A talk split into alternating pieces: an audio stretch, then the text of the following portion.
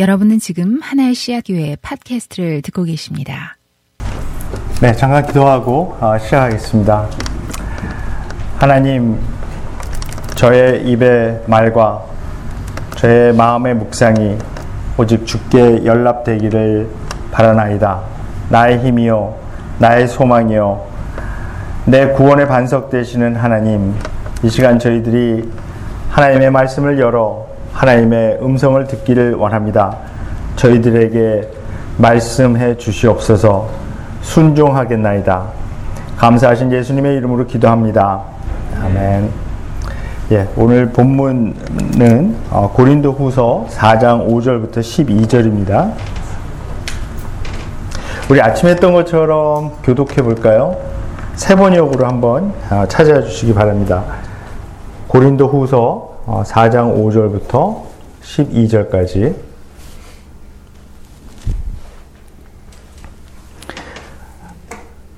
찾았죠? 네. 그럼 제가 먼저 읽습니다. 우리는 우리 자신을 전하는 것이 아니라 예수 그리스도를 주님으로 선포합니다. 우리는 예수로 말미암아 우리 자신을 여러분의 종으로 내세웁니다. 어둠 속에 빛이 비춰라 우리의 마음에 주셔서 예수 그리스도의 얼굴에 나타난 하나님의 영광을 아는 지식의 우리에게 주셨습니다. 우리는 이 보물을 질그릇에 간직하고 있습니다. 이 엄청난 능력은 하나님에게서 나는 것이지 우리에게서 나는 것이 아닙니다. 우리는 사망하고 되어도 움츠러들지 않으며 답답한 일을 당해도 낙심하지 않으며 박해를 당해도 버림받지 않으며 거꾸로 들림을 당해도 망하지 않습니다. 우리는 언제나 예수의 주님 당하심을 우리 몸에 짊어지고 합니다. 그것은 예수의 생명으로 또한 우리 몸에 나타나는 일입니다. 우리는 살아있으나 예수로 말미암아 늘 몸을 죽음에 내어 맡깁니다.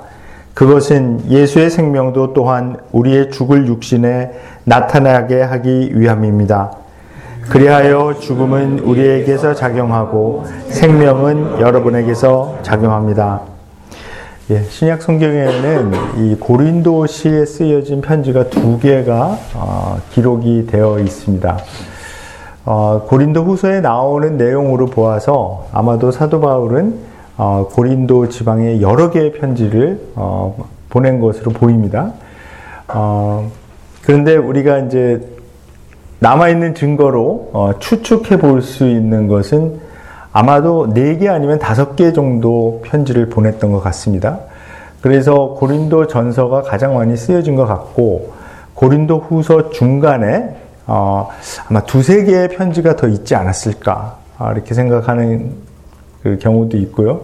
또는 고린도 후서 자체도 어, 여러 가지 이론이 있습니다. 고린도 후서가 전체적으로 하나의 편지로 되어 있는 것이냐, 아니면 1장부터 7장까지 원래 이제 하나의 편지였고 8장, 9장은 따로 쓰여진 편지가 나중에 편집되면서 붙여진 것인가, 또는 10장부터 13장까지도 따로 쓴 것인데 나중에 편집돼서 붙여진 거 아닌가요? 뭐 여러 가지 이제 파티션 티어리가 있는데 뭐 그런 것을 얘기하자는 것이 아니고 어, 사도 바울이 그 사도행전에 보면 18장에 어, 이제 고린도 지방에 가게 된 것을 우리가 볼 수 있고요.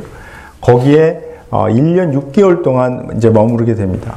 그러면서 복음을 전하고 이제 교회를 시작하고 이제 다른 곳으로 떠나죠. 그런데 고린도 전서와 고린도 후서를 이렇게 쭉 읽다 보면 이 고린도 교회가 어, 사도 바울이 가장 사랑하는 교회이기도 하고 또 어떻게 보면 가장 미워하는 교회가 아니었을까 그런 생각을 하게 됩니다. 사실 미워한다는 표현은 좀 과한 표현이기도 한데 어, 어떻게 보면 사도 바울의 마음을 가장 아프게 한 그런 교회가 아닐까 그렇게 생각을 합니다. 어, 이분들이 맨 처음에 예수 그리스도를 믿고 받아들이고 신앙생활을 하게 되고 처음엔 참 좋았는데 이제 사도 바울이 떠나고 난 다음에 어, 좀 안 좋은 일이 계속 생깁니다. 그것은 이 고린도에 살던 사람들이 그 교회 주위의 문화, 그러니까 이 고린도는 지금도 어, 제가 이제 원래 학교에 있을 때 2년에 아, 한 번씩 학생들을 데리고 이 터키하고 그리스를 이제 그 바울의 발자취를 따라 뭐 이제 그 요한계시록에 나오는 도시 나중에는 이제 포함해서 그렇게 해서 학생들하고 그 어, 항상 이제 답사를 어, 다녔는데 어, 그럴 때마다 고린도에 갈 때마다 굉장히 놀라는 점이 있습니다. 어, 사실 2000년이나 지났기 때문에 그 옛날에 1세기경에 있던 그 고린도는 지금 한 95% 정도 땅 밑에 있습니다. 발굴이 되지가 않았어요.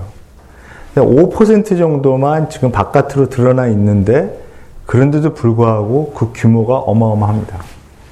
그래서 이거 95% 땅에 묻혀 있는 것을 다 발굴해 내면 어, 정말 어마어마한 그 도시가 나타날 텐데 이 그리스라는 나라가 음, 어, 현대에 들어서 어, 굉장히 그 어, 좀잘 못하고 있어요. 재정적으로도 막 그 뱅크럽시 갈라 그러고 어 원래 그 드라크마 그러니까 그, 그 성경에 나오는 드라크마 있잖아요. 그 화폐 단위를 계속 쓰고 있었는데 어 EU 유러피안 유니언에 이제 조인하느라고 유로로 이제 그 화폐를 바꾸게 되면서 너무 이 나라 규모랑 이런 거에 맞지 않, 않, 않는 화폐 단위로 바꾸게 되면서 경제가 더 어려워지고 막 힘들어졌습니다. 그리고 뭐 인구도 그렇게 사실 많지 않고 옛날에 그 그리스 제국 알렉산더 대왕 뭐 옛날 그 찬란했던 그 그리스 문화가 있잖아요. 정말 어떻게 갈 때마다 느끼는 거는 아, 과거를 먹고 사는 사람들이구나 하는 생각이 들 정도로 과거에 우리의 이 찬란한 문명, 이 철학과 수사학과 모든 예술에 있어서 세계 최고를 했던 우리 우리 나라, 우리 제국. 근데 그거는 너무나 오래전 얘기예요. 그리고 나라가 막 식민지가 되고 어, 한 번은 그 거기 그리스에 있는 어떤 교수랑 얘기를 하는데 어, 그 나보고 너는 그 이 식민지 사상, 그러니까 콜로니얼리즘에 대해서 어떻게 생각하냐, 뭐 이런 토론을 하게 됐어요. 그래서 어 사실은 나도 그 한국 사람이기 때문에 우리나라도 옛날에 식민지 콜로니얼 통치를 받은 적이 있다. 그리고 사실 따지고 보면 그 후에도 어떻게 보면 완전한 독립도 안 된 것 같고 막 너무 그 큰 나라들 틈에 껴갖고 막 헤매고 이런 경험이 있어서 어, 그 그쪽에는 꽤 그래도 나도 의견이 있다 뭐 이런 식으로 이제 얘기를 했더니 어, 그 사람이 어, 그러면 너희 나라는 몇 년 동안 식민지 생활을 해봤냐? 그래서 한 35년, 36년 뭐 이렇게 얘기를 했더니 어, 자기네는 그냥 한 400년 정도 해봤고 뭐 그 전에도 이제 굉장히 찬란했던 그 제국이 쪼그라들면서 여러 침략도 당하고 그러면서 나라도 여러 번 망해봤고 막 이런 얘기를 해서 제가 그냥 깨갱하고 밀려났던 적이 있는데 그 그리스 문화를 그 그리스 문화와 이 로마 문화가 합쳐진 이것을 이 고린도가 그 당시 그 전 세계에서 그러니까 로마 제국이 뭐 자기네가 전 세계라고 막 주장을 하니까 어, 그 로마 제국에서도 top 5 안에 드는 그런 대도시를 이루고 있었습니다. 그래서 사실 지금 가봐도 그때 건축물이 그 조금밖에 발굴을 안 했는데도 상당 부분 드러난 것을 보면 이 사람들이 굉장한 그 문화 속에서 살고 있었던 것을 알고 있습니다. 알 수 있습니다. 이 고린도 사람들이 예수 그리스도의 복음을 받아들이고 십자가를 따라가서 산다. 그, 그, 그 상황이, 그, 어, 지금 우리가 어떤 때 그렇게 느끼지 않나요? 지금 우리가 사는 뭐 미국이 기독교 국가라고 옛날에 그랬는데 사실은 원래 기독교 국가였던 적도 없었죠. 역사를 보면. 근데 아무튼 기독교 문화가 꽤 있던 나라입니다. 그죠? 그런데 사실 지금 우리가 주위를 돌아보면 이게 정말 기독교 문화로 가는 것인가? 하나님의 말씀대로 이 세상이 돌아가는 것인가? 그, 그렇게 말하기 굉장히 힘든 그런 상황이죠. 그러면 여기에서 그리스도인으로서 우리가 산다는 의미가 도대체 무엇인가? 그냥 우리가 마음의 평안을 얻고 죽은 다음에 좋은 것 가려고 그리스도인이 되었나? 아니면 그냥 우리 자녀들 잘 키워서 얘네들 별 큰 탈 없이 키우려고 우리 그리스도인 되었나? 사실 우리가 성경을 정말 진지하게 읽는다면 예수께서 가르치신 또 그 온다고 이미 왔고 오고 있고 온다고 말씀하신 하나님 나라를 생각해 보면 사실 우리는 엄청난 것을 믿고 있는 거거든요. 근데 이게 정말 우리 실제적으로 어떤 의미가 있나 이걸 생각해 보면 정말 쉬운 문제는 아닙니다.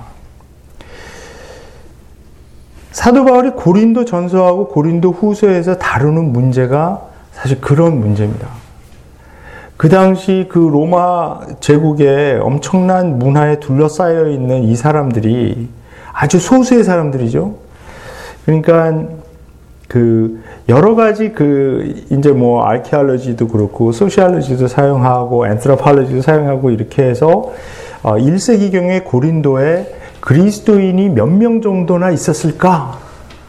이런 거를 연구하는 사람들이 있어요. 그래서 여러 가지 모델을 만들고 뭐 그, 그 당시 이제 발굴된 여러 그, 이제 무덤 같은 데서 파낸 그 유적 같은 거 이런 거 하고, 왜냐면 옛날 사람들이 사람을 묻고 그럴 때 중요한 사람일수록 이제 비문 같은 거 만들어 놓고, 그래서 이 에피타프 같은 게 이제 남아 있거든요. 그래서 그거를 갖다가 분석을 해 보고, 뭐, 그, 그 당시 인구를 계산해 보고, 그래서 막 비교를 해 보고, 하여튼 굉장히 복잡한 그 과정을 거쳐서 1세기경의 고린도에 어, 아마 가정교회가 한 10개에서 12개 정도 있었던 것 아닌가 이렇게 생각을 하고 한 가정교회에 10명에서 15명 정도 있었다라고 계산을 한다면 이게 전부 다 추측의 영역이지만 상당히 리즈너블한 겁니다. 왜냐하면 어, 당시에 이제 발굴된 그 어, 집 집들의 그 사이즈를 계산해 보고 지금 터 같은 것들이 남아 있기 때문에 그것을 잘 발굴해서 집 사이즈를 알아낼 수가 있거든요. 그러면 그런 집에서 지금 이 교회들이 다 모였는데 그게 그러면 맥시멈 몇 명까지 모일 수 있었을까? 왜냐하면 이 1세기경에 어, 사도 바울이 세운 교회들은 전부 다 하우스 철치들이니까 어떤 건물이 있어서 따로 모인 게 아니고 집에서 모인 거니까 그러면 맥시멈으로 봐서 10명에서 15명 정도가 가장 이제 리즈너블 할 거고. 그리고 여러 그 고린도에 나누었던 이 구획 같은 거를 이 도시에 나누어졌던 그런 것들을 생각해 보고 하여튼 뭐 이런 이런 저런 얘기를 이제 다 해보고. 그리고 특별히 요즘은 굉장히 도움이 되는 게 이제 그 폼페이에 어 그 78년도에 그 지, 어, 화산이 폭발하면서 그 완전히 깨끗하게 딱 묻혔었잖아요. 근데 그거를 이제 사실 이제 20세기 초반부터 발굴하기 시작해서 어, 아직도 상당히 많이 이제 발굴을 해내고 있습니다. 근데 어느 정도 그 보존이 되어 있냐 하면 이 벽화에 그려 그려 그려 놓은 그 그림의 컬러까지도 다 이제 다 돼 있거든요, 지금. 근데 그 근래 들어서 지난 한, 한 뭐 10년 이내에, 어, 이 학자들을 흥분시키는 거는 뭐냐면, 이 폼페이에서 자꾸 십자가가 발굴된다는 거예요. 십자가가 발굴이 되고, 벽화에, 어, 이 성만찬하는 벽화도 이제 나오고, 또 그리스도인이라는 표시를 하는 그런 그 어, 표시가 지금 계속 발굴이 되고 있어요. 그래서 이런 것, 폼페이에도 분명히 복음이 전해지고 또 거기에도 이제 house church가 있었을 것 같은데 폼페이는 사실 고린도하고 상당히 comparable한 그런 그 도시입니다. 그래서 이런 거를 거기 폼페이에서 발견된 집들의 사이즈 또 구조 이런 것들도 또 이렇게 보고 이렇게 본다면 아무튼 그 뭐 굉장히 복잡한 과정인데 그래서 한 10개에서 12개 정도의 가정교회가 있었고 10명에서 15명. 그러면 그냥 대충 잡아서 그 고린도에는 한 150명에서 200명 정도 그리스도인이 있었지 않았을까 이렇게 생각을 합니다. 굉장히 소수입니다. 굉장히 소수의 사람들이 지금 모여서 나사렛 예수라는 분이 어, 그 유대인이 하나님의 아들이었고 그리고 로마 정부에 의해서 그 반란을 일으킨 자로 간주가 되어서 처형이 되었는데 그 사람을 지금 어, 온 우주를 통치하는 하나님으로 그리고 하나님이 보내신 구원자로 믿는 그런 믿음의 길로 들어선 겁니다. 자, 그런, 그런 어마어마한 것을 믿는데 이 고린도 사람들이 실제적으로 매일매일 살아야 되는 현실은 또 있습니다. 바울이 18개월 동안 있다가 떠난 다음에 계속 돌아다니면서 다른 곳에서 전도를 하고 교회를 세우고 하는 그런 과정 속에서 고린도의 소식을 계속 듣습니다. 그런데 불과 바울이 떠나고 한 1년 반에서 한 2년 정도 지난 시점에 이 바울이 계속 고린도에서 들려오는 소식을 들어보니까 너무 안 좋은 소식이 들리는 겁니다. 어떤 안 좋은 소식이냐면 고린도 사람들이 아주 간단하게 우리식으로 얘기를 하면 고린도 사람들이 십자가의 복음을 버리고 세상으로 돌아갔다. 근데 소식을 가만히 이렇게 들어보니까 고린도에 있는 사람들이 십자가를 완전히 포기한 건 아니라는 거예요. 이 사람들이 아직 이원론, 듀얼리즘에 강, 그, 심취했던 그런 증거가 있습니다. 그렇게 되니까 어떤 현상이 일어나게 됐냐 하면 영혼 구원하고 실제적으로 사는 거하고 분리를 시키는 거죠. 십자가는 영혼 구원을 위한 방편으로 계속 믿고 그러나 실제로 사는 삶에 있어서는 자기들이 그동안에 익숙했던 고린도에서 사람들이 상식적으로 받아들이는 생활 방식. 그것을 사도 바울은 세상의 지혜라고 표현합니다. 또 그것을 가르치던 사람들도 사실 지혜를, 지혜 철학을 가르친다고 해서 소피스트라는 사람들이 있었거든요. 그래서 아무튼 이런 식으로 막 됐습니다. 그러고 나니까 이, 이, 이 사람들의 아주 심각한 문제가 드러나게 된 거죠. 사도 바울은 예수 그리스도의 십자가가 우리 구원을 우리 영혼 구원을 위한 방편으로만 간주되는 것을 견딜 수가 없습니다. 도저히 견딜 수가 없습니다. 그래서 고린도전서 1장 18절에 십자가의 도가 멸망하는 자들에게는 어리석은 것이지만 구원을 얻고 있는 우리에게는 하나님의 능력이 된다 이렇게 말합니다. 이거는 이 고린도 사람들이 잘못 믿고 있었던 십자가에 대한 그 환상, 십자가에 대한 잘못된 견해를 깨뜨려 버리는 그런 선언이거든요. 자, 근데 제가 그래서 고린도 전후서 얘기를 오늘 밤에 다 할 수는 없고 다 한다면 좋겠지만 오늘 본문과 관계돼서 저희들이 이제 집중해 보고 싶은 것은 뭐냐 하면 이 고린도 사람들이 도대체 왜 이런 식으로 빠져들었고 그리고 그 상황에 대해서 바울은 어떻게 지금 이것을 고쳐 주려고 올바른 복음의 길로 다시 돌아오게 하려고 하는가 그, 그 방법에 대해서 어, 말씀을 드리고 싶습니다. 자, 고린도의 사람들이 이 십자가의 복음에서 정답, 아주 올바른 십자가의 복음에서 자꾸 딴 길로 가게 된 근본적인 그 이유 중에 하나가 이 바울이라는 사람이 정말 제대로 된 사도인가 하는 의심이었습니다. 자, 이게 일견 사실 이해가 되지 않을 수도 있는데요. 어, 고린도 사람들이 이제 맨 처음에 사도 바울이 전했던 복음을 받아들이고 이 십자가는 십자가에서 예수께서 흘리신 그 피를 자기들의 영혼 구원을 자기 죄를 씻어주고 영혼 구원을 위한 방편으로 받아들이는 것 거기까지는 괜찮았습니다. 근데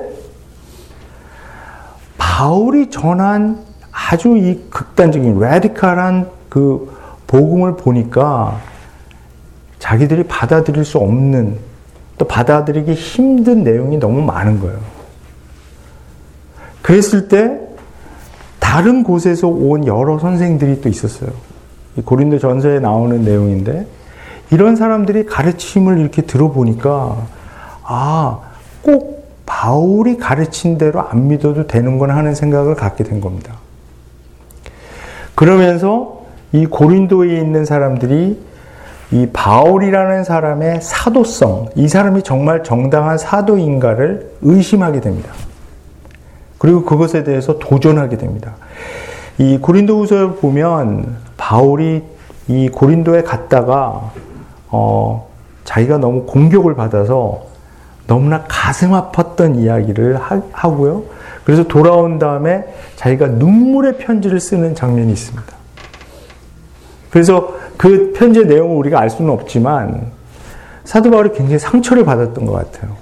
자, 근데 이 사람들이 그러면 이 바울이 왜 정당한 사도라고 사도가 아닐지도 모른다 이렇게 의심하게 되었을까요? 첫 번째는 이 사람이 예수 그리스도의 직접적인 제자가 아니었다는 사실. 그리고 오히려 그 바울의 커리어에서 바리새인으로서 그리스도인들을 핍박한 적이 있었다. 그런 이유. 그리고 예수께서 십자가에 처형당하기 전에는 만난 적도 없다. 오직 바울이 이야기하는 것은 부활하신 주님을, 부활하신 그리스도를 담에색으로 가는 길에서 만난 적이 있어서 그때 커미션을 받았다. 이거거든요. 그러니까 그것에 대한 의심이 일단은 있었고, 또 하나는 더, 사실은 더 중요하고 더 깊은 문제는 뭐냐면, 이 바울이라는 사람이 도대체 예수 그리스도의 진정한 사도라면 이 사람 삶에 왜 이런 어려움이 많는가, 많은가 하는 겁니다. 그러니까 하나님으로부터 보냄을 받은 진정한 정장, 정당한 사도라면 이 사람이 하는 일마다 다 잘 돼야 되는데 그리고 하나님이 막 복을 주고 뭐 교회를 세우기만 하면 다 부흥해야 되고 손만 대기만 하면 다 뭐가 성공적으로 돼야 되는데 사도 바울의 행적을 보고 사도 바울이 돌아다니면서 한 일을 들어보니까 전혀 그렇지가 않았다라는 겁니다. 그러니까 이 사람들의 고린도 사람들이 이 사도 바울에 대해서 이 사람을 평가할 때 세상적인 잣대로 딱 보고 평가를 한 겁니다. 근데 바울이 이야기하는 것은 십자가가 이런 세상적인 기준을 다 뒤집어 엎어버렸다. 그렇기 때문에 당신들이 나를 세상적인 기준으로 판단하는 것은 정당치 않다. 근데 이, 이거는 이제 고린도전서 4장 첫 부분에 나오는 그런 내용입니다. 자, 그 바울이 정당한 사도가 사도인지 아닌가 이것에 대해서 사도 바울이 어, 이 자랑이라는 언어를 사용해서 한번 알게 한 적이 있습니다. 고린도후서 11장 한번 우리 가볼까요? 고린도후서 11장에 가보면 이 자랑의 문제를 다루는데 그러니까 이 고린도후서 11장과 12장을 보게 되면 이 자랑 자랑 또 자랑한다라는 그 단어를 15번을 사용하면서 이렇게 쭉 얘기를 하고 있는데 그 중에서 일부분만 한번 같이 보겠습니다. 어, 고린도후서 11장 18절부터 어, 먼저 보겠습니다. 제가 어, 이렇게 쭉 읽겠습니다. 근데 중간에 좀 스킵하면서 읽겠습니다. 빨리. 18절. 어, 많은 사람이 육신의 일을 가지고 자랑하니 나도 자랑해 보겠습니다. 이렇게 시작을 하는데요. 23절로 뜁니다. 그들이 그리스도의 일꾼입니까? 내가 정신 나간 사람 같이 말합니다마는 나는 더욱 그렇습니다. 나는 수고도 더 많이 하고 매도도 많이 맞고 여러 번 죽을 뻔하였습니다. 유대 사람들에게서 마흔에서 하나를 뺀 매를 맞은 것이 다섯 번이요. 채찍으로 맞은 것이 세 번이요. 돌로 맞은 것이 한 번이요. 파선을 당한 것이 세 번이요. 밤낮 꼬박 하루를 망망한 바다를 떠다녔습니다. 자주 여행하는 동안에는 강물의 위험과 강도의 위험과 동족의 위험과 이방 사람의 위험과 광야의 위험과 바다의 위험과 거짓 형제의 위험을 당하였습니다. 수고와 고역에 시달리고 여러 번 밤을 지새우고 줄이고 목마르고 여러 번 굶고 추위에 떨고 헐벗었습니다. 그 밖의 것은 제쳐놓고서라도 모든 교회를 염려하는 염려가 날마다 내 마음을 누르고 있습니다. 누가 약해지면 나도 약해지지 않겠습니까? 누가 넘어지면 나도 애타지 않겠습니까? 꼭 자랑을 해야 한다면 나는 내 약점들을 자랑하겠습니다. 영원히 찬양을 받으실 주 예수의 아버지 하나님께서 내 말이 거짓말이 아님을 아십니다. 다마스쿠스에서는 아레데 왕의 총리가 나를 잡으려고 다마스쿠스 성을 지키고 있었으나 교우들이 나를 광주리에 담아 성벽의 청문으로 내려 주어서 나는 그 손에서 벗어났습니다. 자, 이게 이제 그 바울의 아이러니의 수사학인데요. 그러니까 지금 사도 바울은 아주 이상한 거를 다른 사람들이 이렇게 자기에 대해서 자랑을 많이 한다고 하니까 나도 한번 자랑을 해보겠습니다 하면서 굉장히 이상한 거를 자랑하는 겁니다. 무슨 얘기를 하는 거냐면 이 고린도 사람들이 자랑할 수 있다라고 믿는 그 정반대. 완전히 정반대를 자랑하고 있습니다.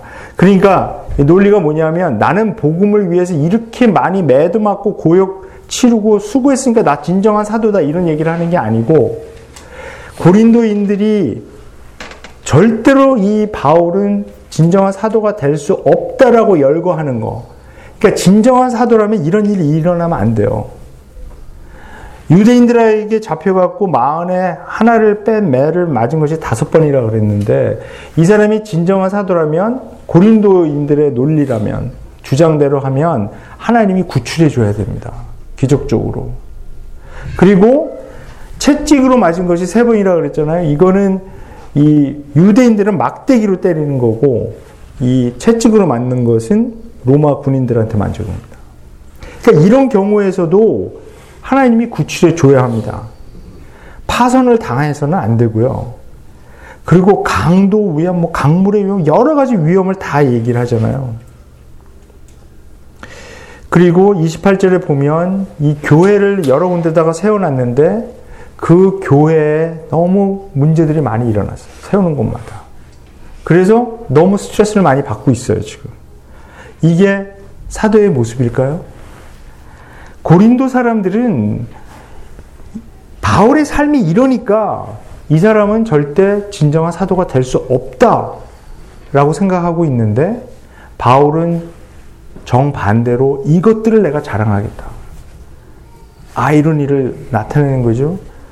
꼭 자랑을 해야 한다면 나는 내 약점들을 자랑하겠다. 근데 이, 이 자랑, 아이러니컬한 이 자랑의 클라이맥스는 이 맨 마지막에 32절과 33절에 나오는 이야기입니다. 이거는 자랑거리가 아니라 숨겨야 되는 치욕적인 이야기입니다.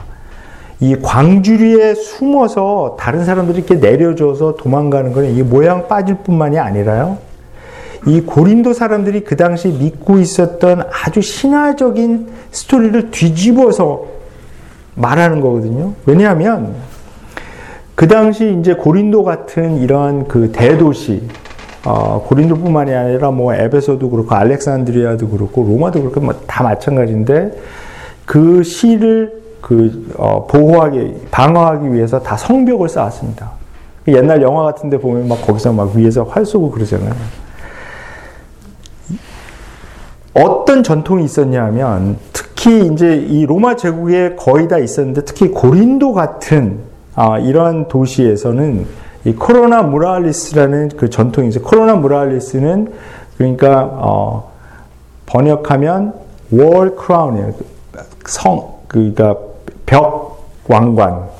근데 금으로 만들어서 이게 아직도 이 그 유물이 남아 있는데 이 왕관을 금으로 만들었는데 그 옛날 그 벽돌을 쌓아서 만들어 놓은 그 성 같이 이렇게 뚝 이렇게 만든 거예요.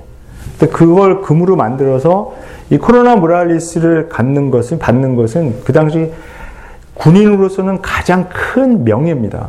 이 훈장 같이 이제 이제 받는 건데 이걸 누가 받는 거냐면 그 전쟁 상황에서 그 적, 적의 그 성, 성을 공격할 때 거기를 이제 기어 올라가서 죽지 않고 가장 먼저 거기 끝까지 살아남아서 올라가서 그 밖, 그 성 안으로 뛰어 내려가서 이 성 문을 막 열어 제끼고 이런 이런 사람에게 주는 거였고, 그러니까 가장 공을 많이 세운 그런 사람에게 주는 겁니다.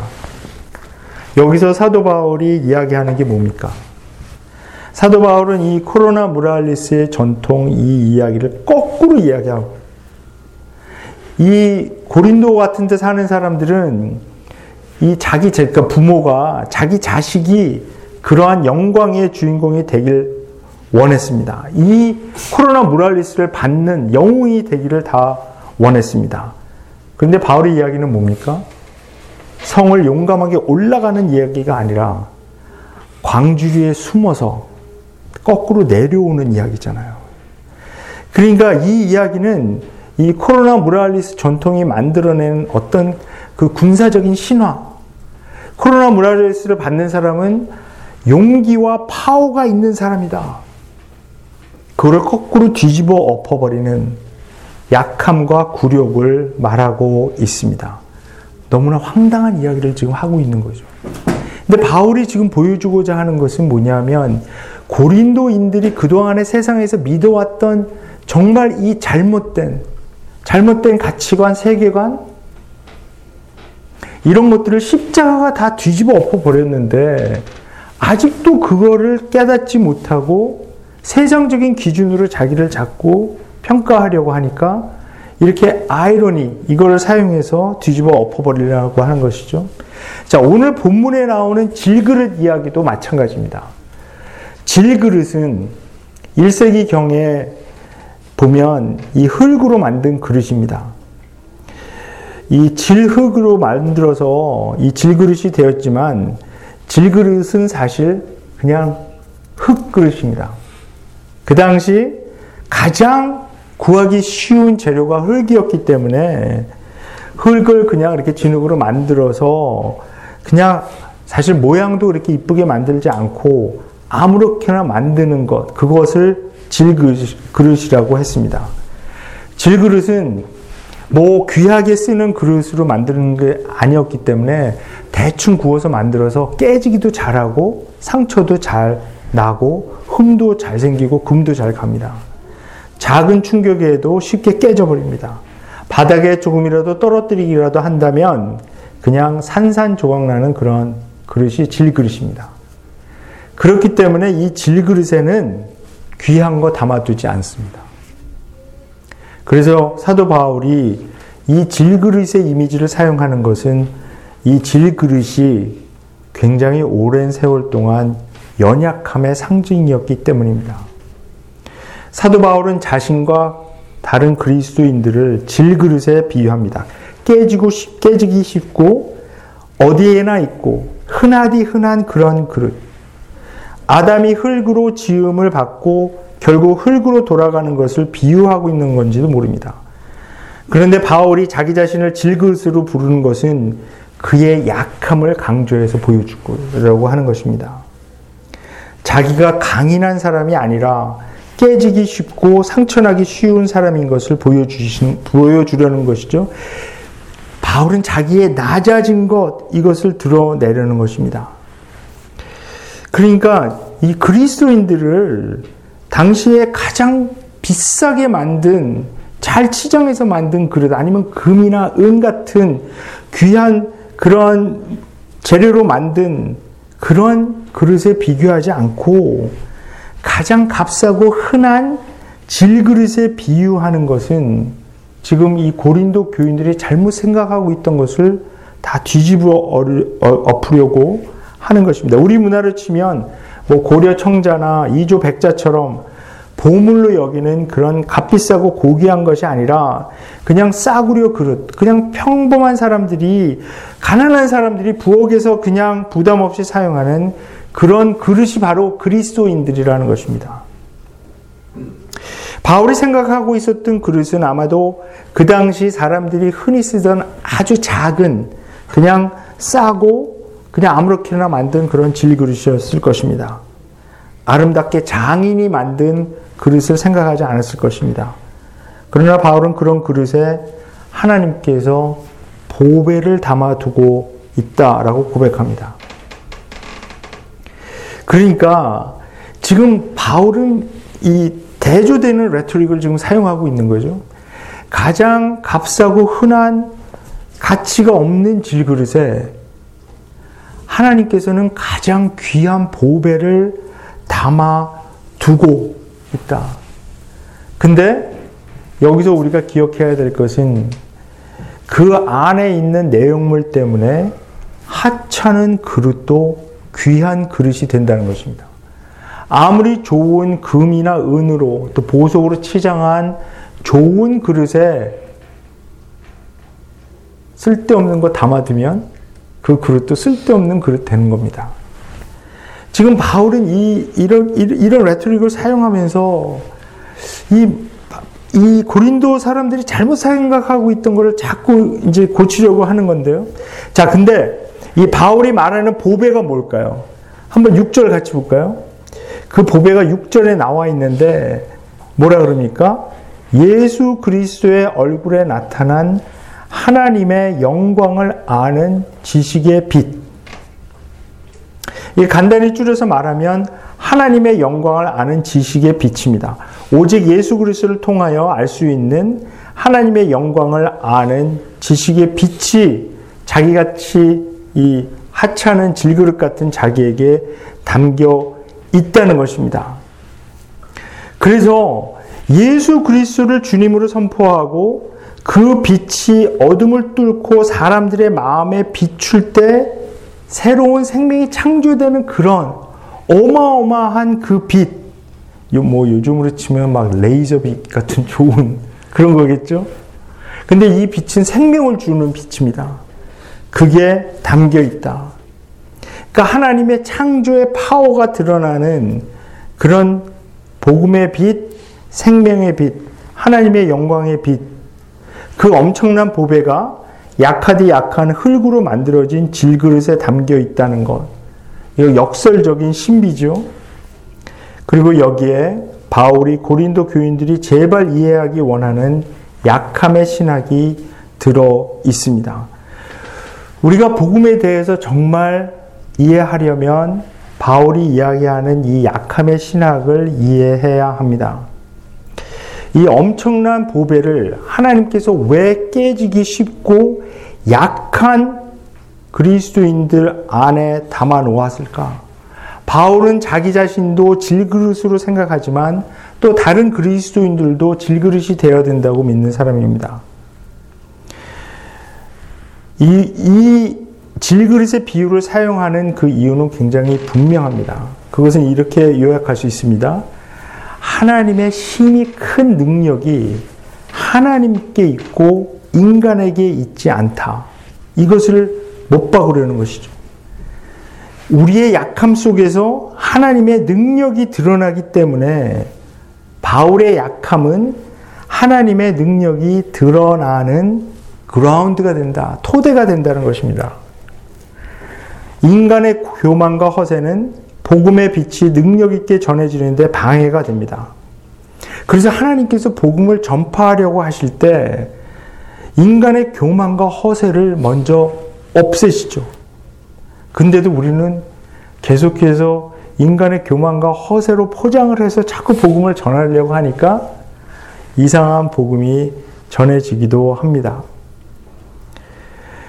그래서 하나님께서는 우리의 약함을 통해서 복음의 파워를 나타내는 것을 기뻐하십니다. 그래서 바울이 지금 여기서 보여주는 것은 자기 자신의 리소스 그리고 자기 자신의 파워에 자기가 가장 기대지 않을 때 하나님의 능력이 가장 크게 나타난다. 그것을 고백합니다. 이 사실 이 약함의 신학에 대해서 제가 말씀을 드리다 보면 오해받는 적이 한 번이 뭐 몇 몇 가지가 있는데 그러니까 이렇게 생각하는 거예요. 예수 그리스도의 복음을 믿었, 믿었더니 그러니까 예수 그리스도의 제자로서 산다는 게 세상적인 기준에서 약하던 내가 강하게 되었다. 그래서 하나님께서 우리의 파워를 더 maximize 하셔서 하나님의 좋은 일을 하려고 하신다. 자, 그렇게 오해하게 되면 우리가 우리의 약함을 인정한다는 것이 정말 진정으로 우리의 약함을 인정하는 것이 아니라 우리의 약함을 인정함으로써 내가 강해지려고 하는 그런 하나의 그냥 프로세스로 생각한다는 것이죠. 그러니까 나는 원래 약한데 내가 내 약함을 인정함으로써 내가 강해진다. 마이크가 안 되는 것 같죠?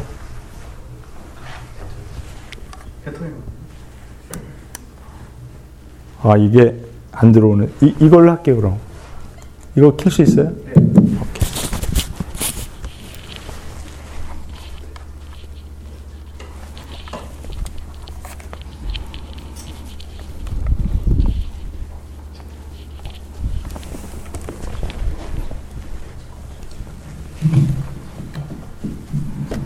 어, 아. 잘 들립니까? 네. 오늘 아까 하이킹도 가고 굉장히 피곤하죠? 어, 어, 저도 피곤해요. 그래서 빨리 끝낼게요.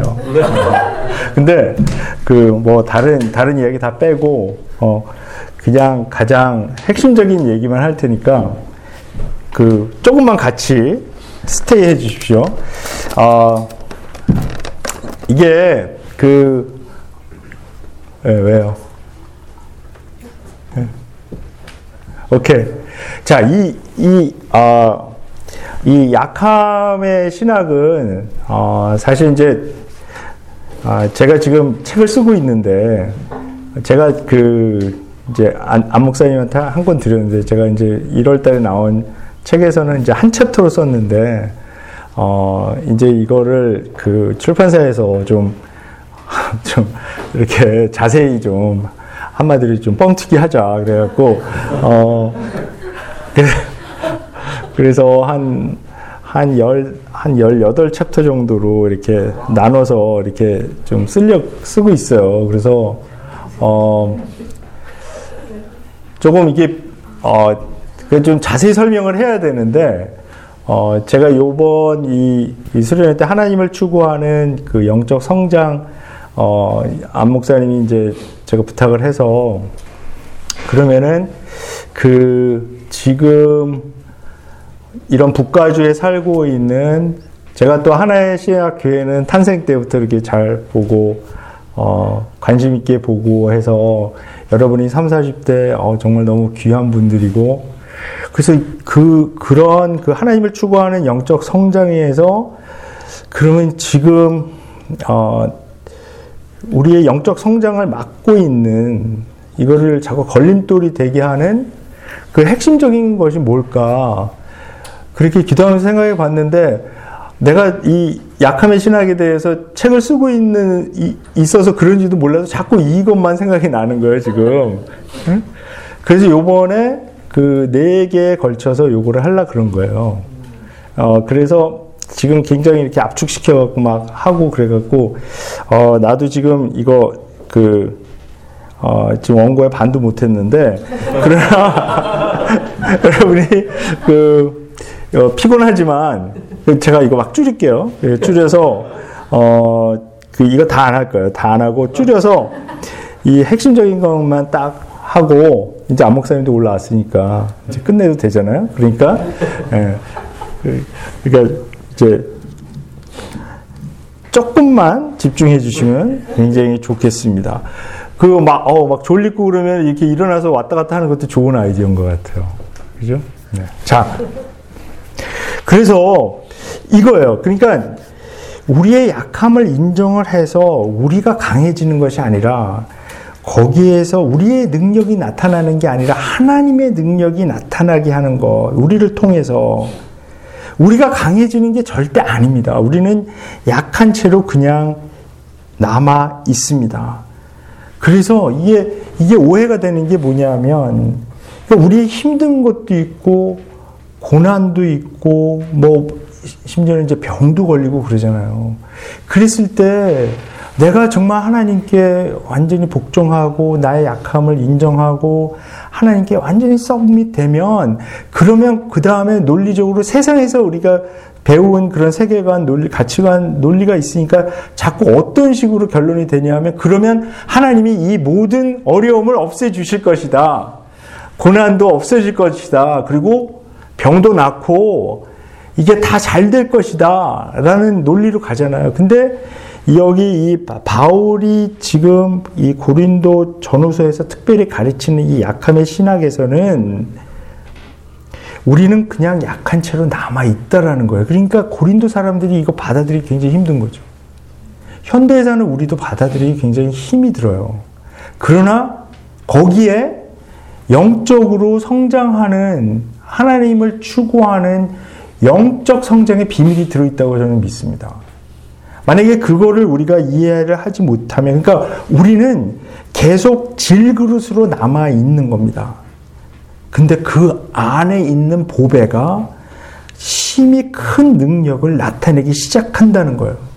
그래서 우리를 통해서 하나님이 어떤 일을 이루시고 하나님의 나라가 확장되고 하나님의 뜻이 이루어진다는 의미는 우리가 강해져서 우리, 우리를 통해서 된다는 의미가 아니잖아요. 그죠?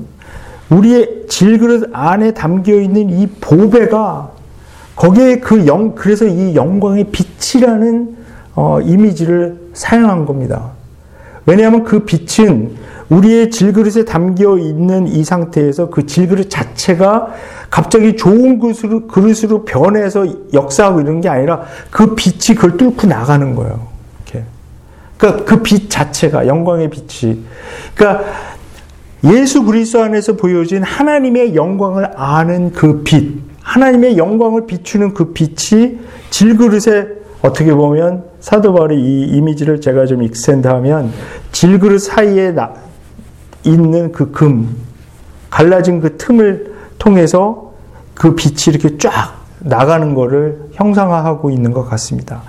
그 12개, 12세기에 살았던 성 프란시스에게 어떤 사람이 당신은 어떻게 그렇게 하나님의 일을 많이 할 수 있느냐고 어, 물었습니다. 사실 이 성 프란시스의 이야기가 특별한 것은 12세기라고 하면 사실 역사학자들은 더 다크 에이지로 부르는 어둠의 시대, 중세잖아요.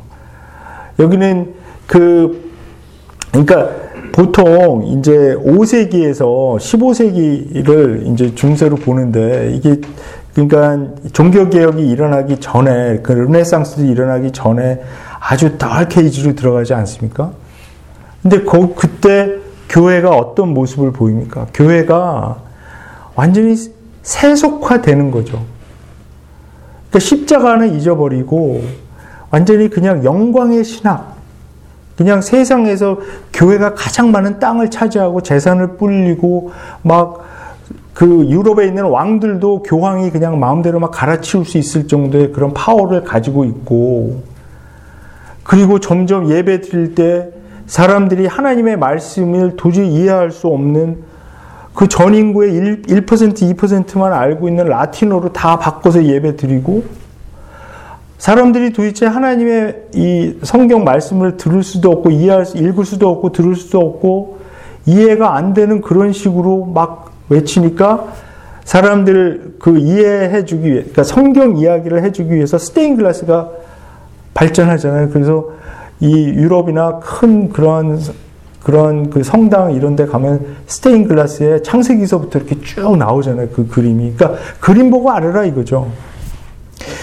그런데 그렇게 어려운 시대에 어두운 시대에 살았던 이 성 프란시스에게 온갖 기적이 일어나고 그러나 이 사실 성 프란시스에게 일어났다고 하는 그 기적은 그 기적 자체에 어떤 포인트가 있는 게 아니고 이 프란시스가 약자 가난한 자들, 그곳에서 소외받았던 사람들을 돌보고 사랑하고 너무나, 너무나 놀라운 일이 있었던 거 아닙니까? 자, 이 사람이 그렇게 묻습니다. 어떻게 당신은 하나님의 일을 그렇게 많이 할 수 있었느냐고 묻습니다. 프란시스가 이렇게 대답합니다. 잘 모르겠지만 아마도 주님께서 하늘에서 내려다 보시며 땅에서 가장 약하고 작은 자를 어디서 찾을 수 있지? 그러다가 주님께서 나를 보시고 말씀하시길 내가 드디어 그런 자를 찾았는데 그는 그것을 자랑으로 여기지는 않을 거야. 그는 내가 자기의 하찮음 때문에 자기를 사용한다는 것을 알게 될 것이거든.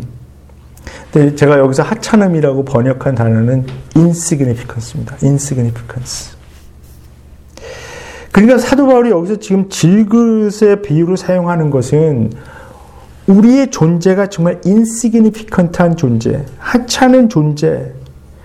그런데 그 하찮은 존재 안에 하나님의 복음의 보배를 담아 놓으시고 그리고 그것을 사용하기 원한다는 겁니다. 근데 그렇게 사용할 수 있는 조건이 될 때는 우리가 우리의 약함을 인정하고 그 약함을 사실 끌어안는다는 표현을 쓰는데요. 그걸 우리의 삶의 방식으로 여길 때입니다.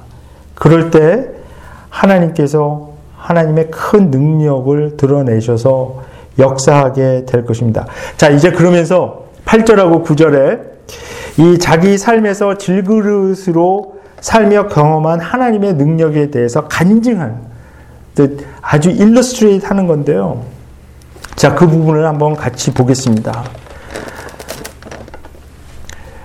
1번, 먼저 바울은 우리는 사방으로 죄어 들어도 움츠려 들지 않으며 라고 했습니다.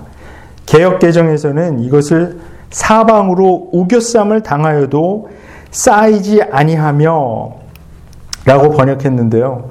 이 문학적으로는 우리가 개혁 성경을 이길 수 없죠. 근데 이게 정말 무슨 의미인지 사실 우겨쌈을 당한다. 이 중국 역사에 나오는 사면초가라는 그 말이 있지 않습니까? 도저히 빠져나갈 길이 보이지 않을 때를 가리키는 말인데 바울이 의미하는 것도 비슷합니다. 아무리 둘러보아도 헤어날 길이 없어 보이는 상황을 가리키는 표현입니다. 그런데 그런 상황 속에서 바울이 자기가 갑자기 강해져서 약함이 없어지고 갑자기 강해져서 그걸 뚫고 나갔다. 이렇게 이야기하고 있지 않아요. 오히려 그 안에서 견디게 하는 하나님의 능력을 경험했다. 이게 굉장히 중요합니다. 사방으로 우겨싸움을 당해서 숨이 막힐 지경이지만 그런 상황 속에서 기쁨을 잃지 않고 평안을 잃지 않고 주눅들지 않고 움츠러들지 않고 견디게 하는 힘, 바울이 고백하는 것은 그 힘이 자기 내면에서 나왔다라고 하는 것이 아니라 하나님의 힘이었다라고 고백하는 것입니다. 자, 두 번째로 답답한 일을 당해도 낙심하지 않으며 이 부분은 공동 번역이 아주 잘했어요. 절망 속에서도 실망하지 않으며 이렇게 번역했는데요. 절망적인 상황에 들어가서도 낙심해서 힘을 잃고 막 절망해서 포기해버리는 그런, 그런 마음이 아니라 그것을 견디고 낙심하지 않는 능력. 이것이 그냥 바울이 원래 낙천적인 사람이고 그런 것을 잘 견딜 수 있도록 훈련을 잘 받아서 그럴 수도 있지만 지금 바울이 고백하는 것은 하나님의 능력이 주어져서 그런 상황에서 실망하거나 낙심하지 않고 절망하지 않았다라고 고백하는 겁니다. 셋째로 박해를 당해도 버림받지 않으며 공동 번역은 궁지에 몰려도 빠져나갈 길이 있으며 이 문자적으로 박해를 받는다는 것은 사냥당하는 먹잇감이 완전히 코너에 몰린 거거든요. 그래서 막 도망을 갔는데 막 그 사냥감을 쫓는 그 개들이 다 둘러싸서 이제 도저히 빠져나갈 길이 없는 그런 상황 속에서 근데 그 상황 속에서도 하나님은 버리지 않고 구해 주셨다. 이 같은 단어가 이 박해 받았다라고 하는 이 같은 단어가 헬라어로 번역된 구약 그 셉츄어진트의 시편 22편 1절에도 사용이 됩니다. 아마도 사도 바울은 그걸 생각하면서 이 단어를 사용했는지도 모르겠어요. 거기에 뭡니까? 뭐라고 나옵니까? 나의 하나님, 나의 하나님, 왜 나를 버리셨나이까? 예수께서 십자가에서 인용한 바로 그 구절입니다. 완전히 코너에 몰렸을 때 절대 버리지 아니하니 아니하시는 하나님의 능력을 바울이 경험했던 것을 고백합니다. 네 번째로 거꾸로 뜨림을 당해도 망하지 않습니다. 맞아 넘어져도 죽지 않습니다. 공동 번역은 그렇게 번역했어요. 여기서 거꾸로 뜨림은 무기에 맞아서 쓰러지는 것을 형상화한 그런 단어입니다. 그러나 바울은 죽지 않았다 라고 고백합니다. 사도행전 14장에 보면 루스드라에서 돌로 맞아서 거의 죽을 뻔한 적이 있습니다.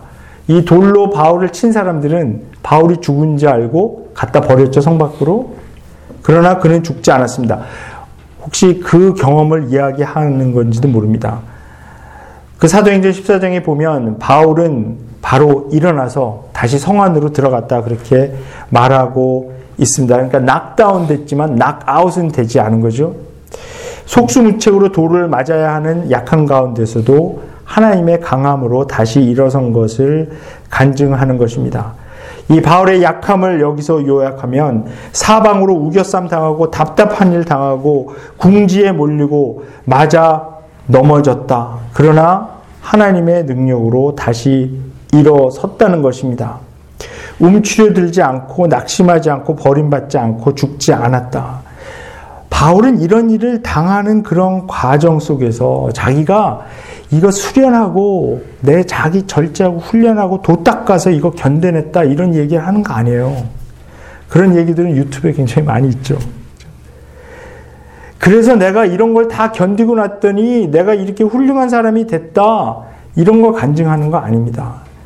바울의 고백, 바울이 고백하는 것의 초점은 이런 능력이 자기 안에서 나온 게 아니라 오직 하나님으로부터 나왔다. 이걸 얘기를 하는 겁니다.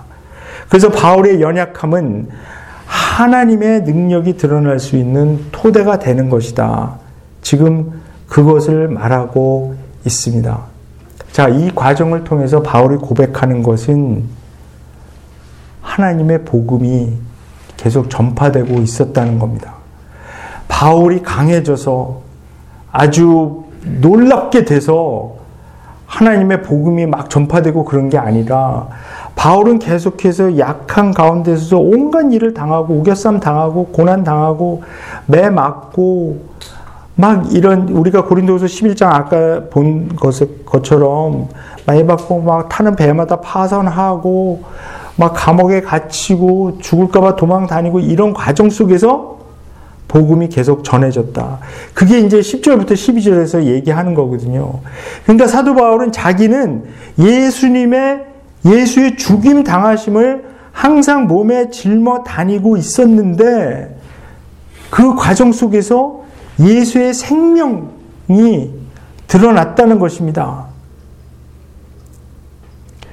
그래서 바울은 예수의 생명이 우리의 죽을 육신에 나타나게 하기 위해서 예수의 본을 따라 언제나 주, 내 몸을 죽음에 내어 맡겼다. 이것은 예수께서 체포돼서 적에게 내 주, 내어줌을 당했을 때, 그리고 십자가로 끌려가는 모습을 형상화한 겁니다. 그래서 고린도전서 15장 31절에 바울이 나는 날마다 죽노라 이렇게 고백합니다. 자기가 매일 죽음에 넘겨짐을 통해서 예수의 생명의 역사가 일어나는 것을 경험했기 때문입니다.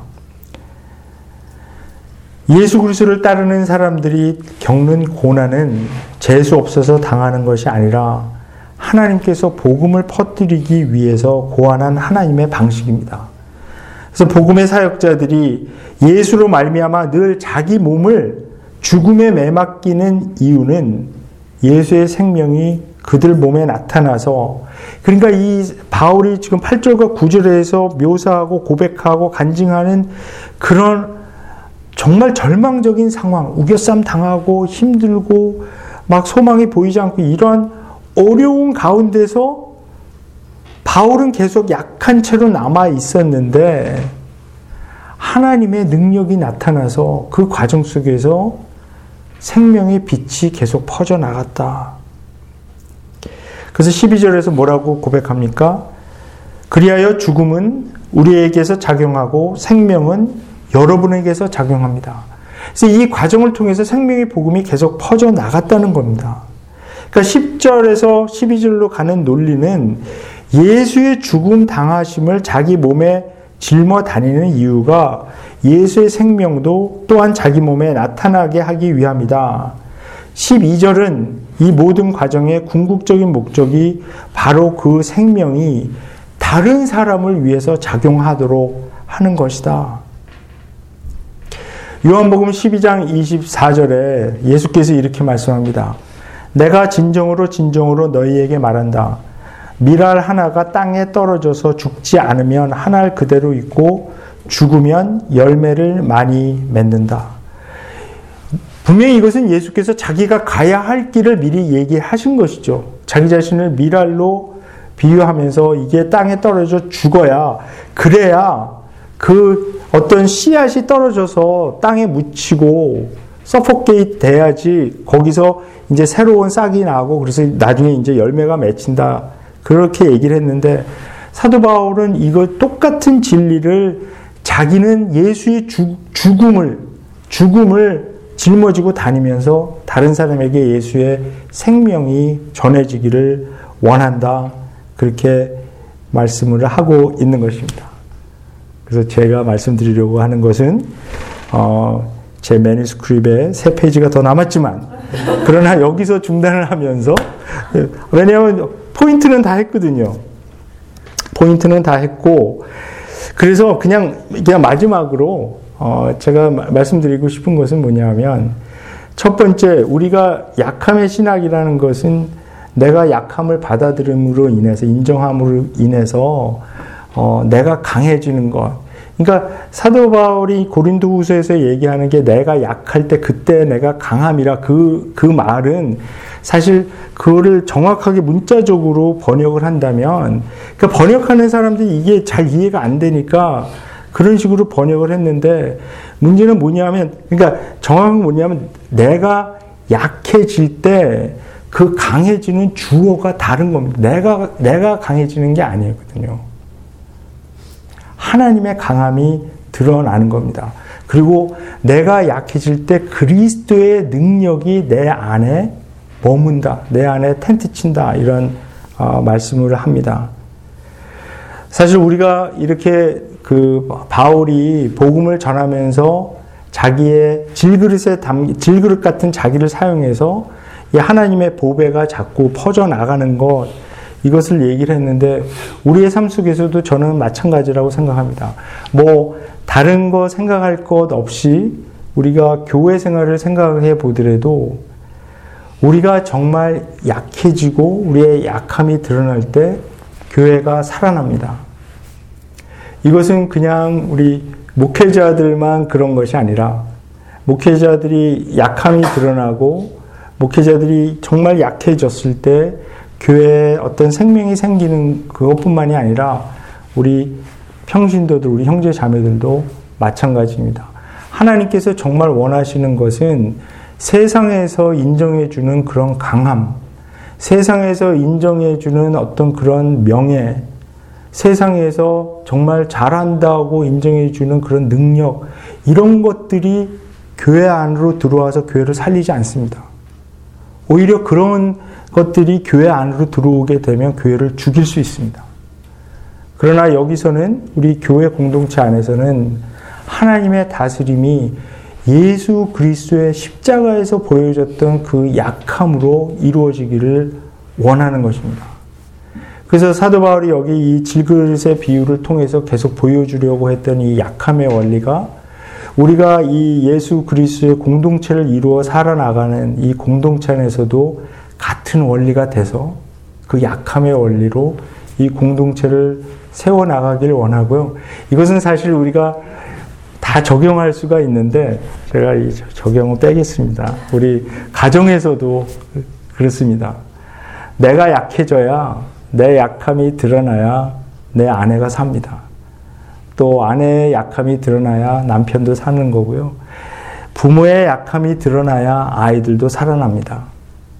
그냥 뭐, 뭐 tiger mom이니 뭐 이런 정말 잘못된 신화적인 이야기에 휘둘리지 않았으면 좋겠어요.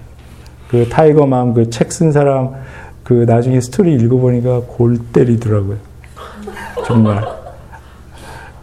그 예일 로스쿨 그, 그 사람이잖아요. 그 아줌마. 아, 이상한.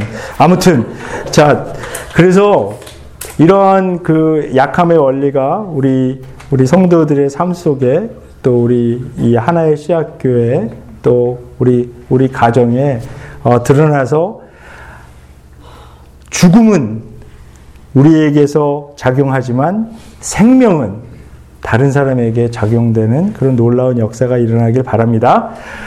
같이 기도하겠습니다. 어, 제가 오늘 그 말씀드린 어, 이 약함의 원리, 어, 이것은 사실 예수 그리스도의 십자가에서 가장 극적으로 드러난 것입니다. 그래서 우리가 예수 그리스도의 그 십자가의 복음을 믿는다면 우리 약함의 원리로 살 수밖에 없습니다. 그 예수 그리스도께서 가장 약한 모습으로 정말 벌겨 벗겨진 채로 수치스러운 모습으로 십자가에 달렸을 때 그것을 통해서 우리가 구원 받았습니다. 예수 그리스도의 본을 따라서 우리가 나아갈 때 그 십자가의 능력이 생명을 주는 능력으로 다른 사람들의 삶에도 역사하게 될 것입니다. 그래서 우리가 몸에 지니고 다닐 것은 예수의 죽음 당하심이지만 이 과정을 통해서 부활의 생명이 영원한 생명이 다른 사람들에게도 혜택을 끼치는 그런 일이 계속해서 일어나게 될 터인데 우리의 삶을 돌아보며 우리가 정말 세상에서 인정해주는 강함을 추구하지는 않았는지, 세상에서 좋아라 하고 세상에서 떠받쳐주는 그런 가치관을 위해서 살지는 않았는지 한번 뒤돌아보면서 이 약함의 원리가 우리의 삶과 우리의 가정과 우리 교회 하나님 다스려 주시옵소서. 그래서 생명의 빛이 나가는 삶 되게 하옵소서 이렇게 한번 같이 묵상하며 기도하면 좋겠습니다. 기도하겠습니다.